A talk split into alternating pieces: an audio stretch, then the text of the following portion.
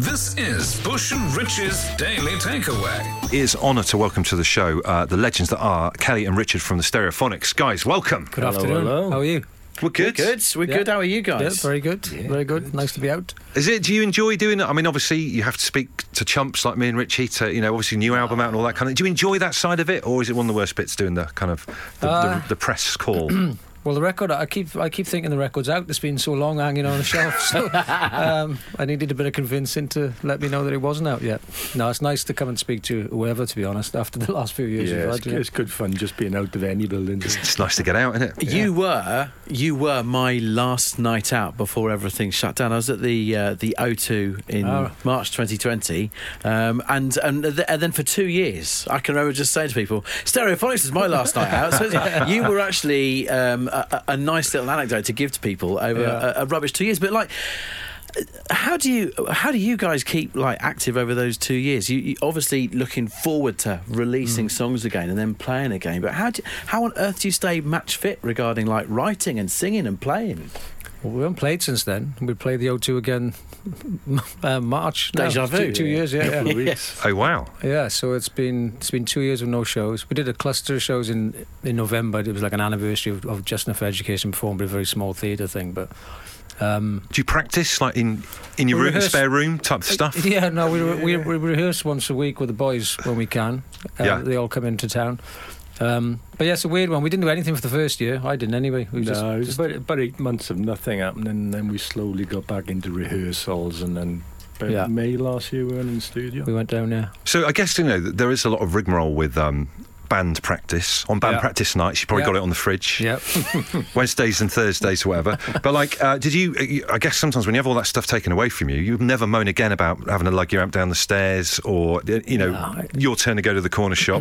It was just great to get all the boys in the crew together as well, you know, because people forget in the industry all the boys who drive in or lugging gear or the techs, you know, all those people. It's a very hand to mouth kind of industry. Do we look after? Do we look after the arts? We didn't look after the arts, really, did we? We didn't really look after the arts. Very well, no. Particularly the people behind the scenes. So it was really good to get together, and it was good for the camaraderie of everybody. We all had a good laugh. We were learning loads of cover versions and just knockabout, really learning Tom Petty's catalogue pretty much. Yeah, it was good. Have you got a comedy song sometimes that you play that you never play live, but you comedy songs? Yeah, that you muck about with. Yeah, we do a few. We do a few David Coverdale rip-offs to me. Yeah. Doesn't want to talk about it. But they're laughing. They love song. You're not short of songs on the album. 15 tracks. You're not sewing up after 25 years. No, well, we didn't mean to make an album. We went in to find a couple of songs for like maybe a 25-year compilation record. How do you make an album by mistake? Well, we started looking through songs that we hadn't finished or hadn't released, because... I never really think of songs as being old or new songs, because they're always going to be new by the time they're released, and some songs, they don't fit on the project you're working on, and then they kind of go on to the next one. You know, I kind of see them as, you know, a team of, or a squad of some players sitting on the bench, and they're waiting for their moment to shine on the pitch. Song rotation. As an Everton fan, I'd rather not talk about football, but thanks for that. Well, I'm a Leeds fan, so let's not go there. We'll go down and going down together. Yeah. I think the thing we're all dancing around at the moment is actually pronouncing the album's title, which I'm a little bit scared. I thought Richie might do it first. I was going to copy him. Oochya. Where does that come from? What is that? I don't know, it's a senseless word that doesn't mean anything. I thought it was going to be some kind of like... Sounds good. There's a meaning and stuff. In about 2004, when we were making the album Dakota's On, I remember writing the word Oochya on a bit of tape on the desk, and I probably wanted it to sound like Ray Winston or Paul Weller in my head. And I completely forgot about it. And then I thought a Rolling Stones, Guru, and Aerosmith Pump...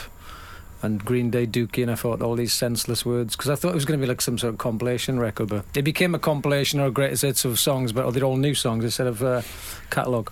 Yeah. Oh, wow. And in terms of, you know, we've been talking about lockdown and all that kind of stuff, Kelly, I'd put your voice in the same category as, say, Liam Gallagher's voice, kind of a night-out voice, which is fantastic. It's beautiful, loads of depth to it and all that kind of thing. But Liam has changed the way that he sung. He's had to protect his voice as his career's gone on. Mm-hmm. How have you had to adjust the way that you sing? Because you give it all when you perform live. How do you protect the voice like that? You just have to put more work into it, unfortunately. There's a lot more prep. You know, when I was younger, I would stay up all night, and if I could, my falsetto worked in the morning, I felt I was match fit for the night ahead. But now there's a lot of preparation involved to actually do the shows. So, you know, you're playing 2.5 hours on stage now with 12 albums worth of material, and they're all very, very different vocally. So Because I read that you were doing the whole... I've seen Liam Gallagher do it as well. He was, like, blowing a straw into, like, bubbling liquid. Yeah, I've done You've been at that as well. What is that? It strengthens the muscles in your throat without straining them before they're ready to. It's a bit like warming up before we can go for a run. Wow. We should do that before the show. We should. Get on the bong each. It looks like you're on a bong, yeah. So the kids walk in the room, I'm like... It's not what you think, kids. It's not what you think. 25 years, quarter of a century. Do you like sometimes when you say that, do you get daunted by the amount of time that has actually been passed now and that you've been doing this? Yeah, it is when you look back, because we're always moving forward. We never kind of look back at what we've done in the past until somebody kind of brings it up, and that's when you go, wow, it has. But you can't not bring up 25 years. That's, I mean, you guys would have seen bands come and go, and here you still are. It's a great thing. No, it's been amazing. Like I said, 12 albums. We played with everybody that we've grown up and loved with. Watched all these bands from the side of the stage. We've had, and thankfully on every record we've had a couple of big hitters. It's not like we've depended on some album from the 90s and carry our career through, so every album has brought in a new audience. So it's been unbelievable, really. I remember when we were kids, people say the Stones have been together for 20 years, and you think 20 years is a long time. But you guys still, you look good. You don't look that different to how you did right at the beginning. Like you must have people on your if you're on Facebook, that in your year at school, you think, Jesus Christ, Tom, stay here, you look like an old fella. We do that once a week. Yeah, do you know what I mean? We always look at this like, you're letting the side down. Do you know what I mean? But you both look... Well, is there a key to this? Is it your success? I used to say Welsh water, but... I mean, when I go back home and see my mates from school... Do you know what I mean? They won't be your mates anymore. They've lived the life, I think. That's what it is. But you had your first, talking about going back to Wales and all that kind of thing. Your first gig was at a working men's club, right? Yeah. So I guess no venue or atmosphere can intimidate you if you've gone and played kind of rock music at a working men's club. What was that like? I did my first gig in a working men's club. I was 12. Wow. And Stuart was. Probably about 15. He was 3 or 4 years older than me, maybe. And I was in school, Richard. Richard joined the band when he was about 18. There was lots of different bands in between, but that particular... He wanted to get his A-levels done first. Yeah. Well, yeah, he was in the snooker hall most of that. Playing the bandit. But Workman's Club, it gives you a proper upbringing, really, and, grounding. And if you can't entertain that audience, you're not going to entertain anybody, really. It's real and... you've got to try to stop them turning away or reading the South Wales Echo whilst you're playing on stage. So they can see through all the gimmicks. I bet. Mm. Yeah. We had to leave straight after the show because we were too young to drink legally. Of course. And put our gear on a trolley and push it down the street because we were too young to drive as well. Amazing. But of all the different venues that you've then gone on and played since, places like that, whether it be indoor arenas or massive stadiums or some kind of sort of like outdoor bowl or that kind of stuff, if there was one place, if you only allowed one more place to play, where would you want to go back to? What's your favourite? I think for me it was like playing stuff like Stade de France opening for the Rolling Stones or something like that. I'd like to go back to do something like that and just take it in, because it was just mind-blowingly ridiculous, and you can't quite accept it's happening, really. Is that the band you're playing before or the venue or both? The band we're playing before, probably, yeah. But yeah, because you're walking around and, Charlie Watts is knocking about in catering, giving people a little quiet about what they're doing, while he's standing about here. What's your job? You should be all there, shouldn't you? So I read an interview with you talking about at a party with, was it with Ronnie Wood, playing snooker with Ronnie Wood and Ronnie O'Sullivan? Yeah. So aside from that, it was the most bizarre, for the pair of you, the most bizarre celebrity situation that you've been in? Well, that was pretty bizarre. That was pretty bizarre. Yeah. There's been quite... I mean, Mick Jagger came in the dressing room that time we were doing the Stones gig, and he went up to Richard's wife and he said, "Are you singer?" And she goes, "No." "Are you dancer?" He goes, "No." "Why?" And I said, "Mick, it's Richard's wife." "Oh, I'm sorry." This is a talent that has not normally come out. This impressionist. It's a lot better after a few Guinness. Well, that's just after water. So you could come on and Steve Coogan, watch out. Yeah, do 20 minutes of that before the main gig. Some impressions. Did you guys watch the Beatles Get Back documentary? Yeah, we watched it. So what did you think? It was really interesting to see the kind of mechanisms of how songs are written behind the scenes. You never normally see that with the Beatles. No. And basically it was Macca having to turn into a bit of a dictator and get stuff over the line. Because you can't, I guess you can't have total democracy in a band, otherwise you'd never do anything. Cause you, But you can't also be scared of like hurting people's feelings a little bit. So how does it work in the Stereophonics? Is it pure democracy, or does one of you have to have the final say, or how does it go? It's kind of both sometimes, you know. Sometimes a song is formed with everybody in the room, and sometimes a song is formed like somebody bring it in and go, right, this is the song. Yep. I need to, you know, like do this to that and this to that, and you just got to treat it as an individual song. Don't put, you know, like personal feelings, you know, like in, oh, I might not have as much say onto it. Just work for the song, really, because that's what it's about. Get that song in the best shape it possibly can be. Because it's weird, the world of kind of ideas and stuff. Because, you know, if you work in like an office, or you're an accountant or whatever, or an architect, people are aware of those kind of debates that you would have over a boardroom. But when it comes to, I guess, the same a little bit like what we do with radio ideas or writing songs, it's quite hard to explain to someone who's not involved in the industry what it's like sometimes to have an idea that you think, oh, that could work in the future, but it's like a bargaining situation, isn't it? The song ultimately is the boss. There's always going to be, you know, a band member at particular times who have got more energy than others, who are trying to push things forward more so or wherever. But, I mean, we're really fortunate. We've been in a band since we started, really, and everybody genuinely gets on. Yeah. And we go out for a pint, and we work hard together, we go out and have a good time together. You know, it's pretty rare, to be honest. Not most bands don't. They start off that way, but then it all kind of falls apart. But what's the slippery slope with that? Because people start to get their own. Is it like own dressing rooms, own trailers, or like when do you start to kind of diverge? Well, some of them travel completely separately, different hotels, different buses, Oh, really? All, yeah. I mean, we've all been on the same bus. You know, we stay in all the same hotels. You know, we rehearse every week. All the boys in the crew have been with us for 25 years. You know, take turns being shotgun at the front. Yeah, yeah, exactly. Yeah, But it's like you have to remember it's being on stage the 2.5 hours, but the other bit is living with each other. So that's probably more important than the actual performing in many ways, you know. Yeah. One of the songs on the album, "Right Place, Right Time," I was listening to. It's interesting you talk about like how close you guys are as a band and personal feelings.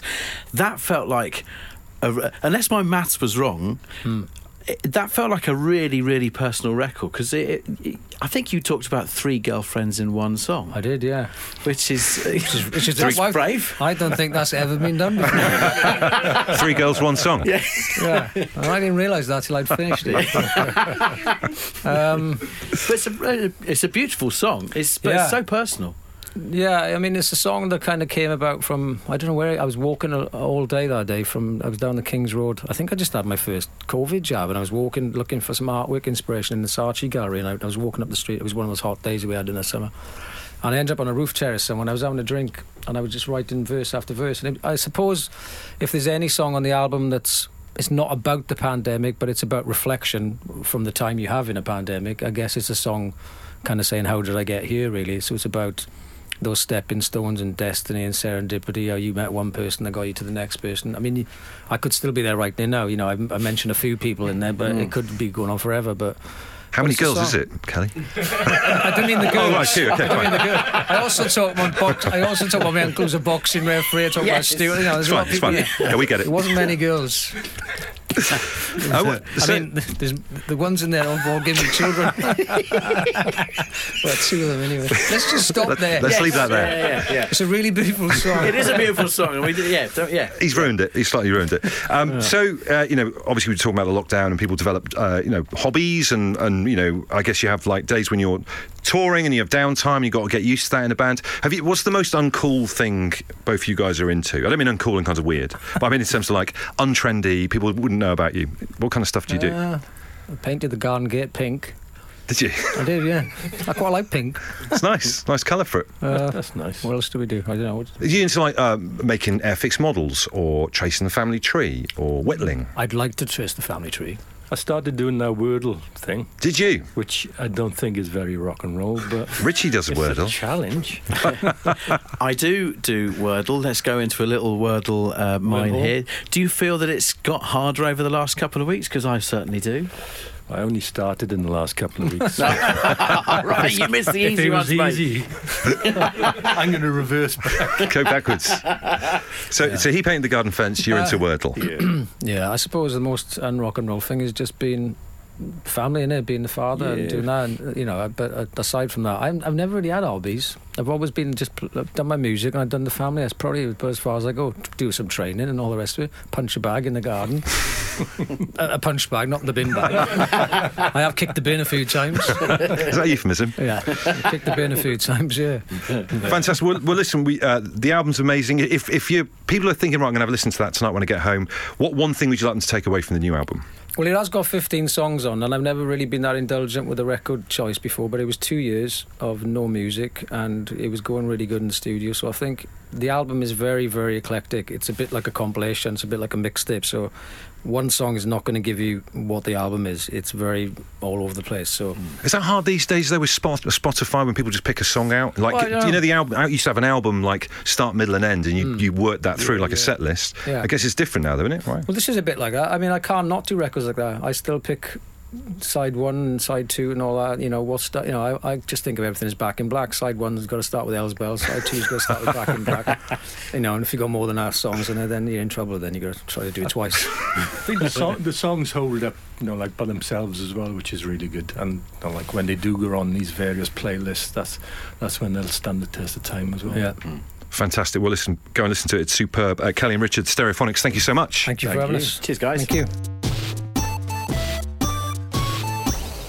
Well, there you have it, our full chat with Kelly and Richard from the Stereophonics. Their new album, Oochya, is out now, and we have a vinyl copy signed by the boys to give to you. All you have to do is answer this question from the podcast. What colour did Kelly paint his garden gate during the lockdown? Email hometime@absoluteradio.co.uk with your answer, and we will randomly select one winner by Thursday the 10th of March. Good luck. This is Bush and Rich's Daily Takeaway.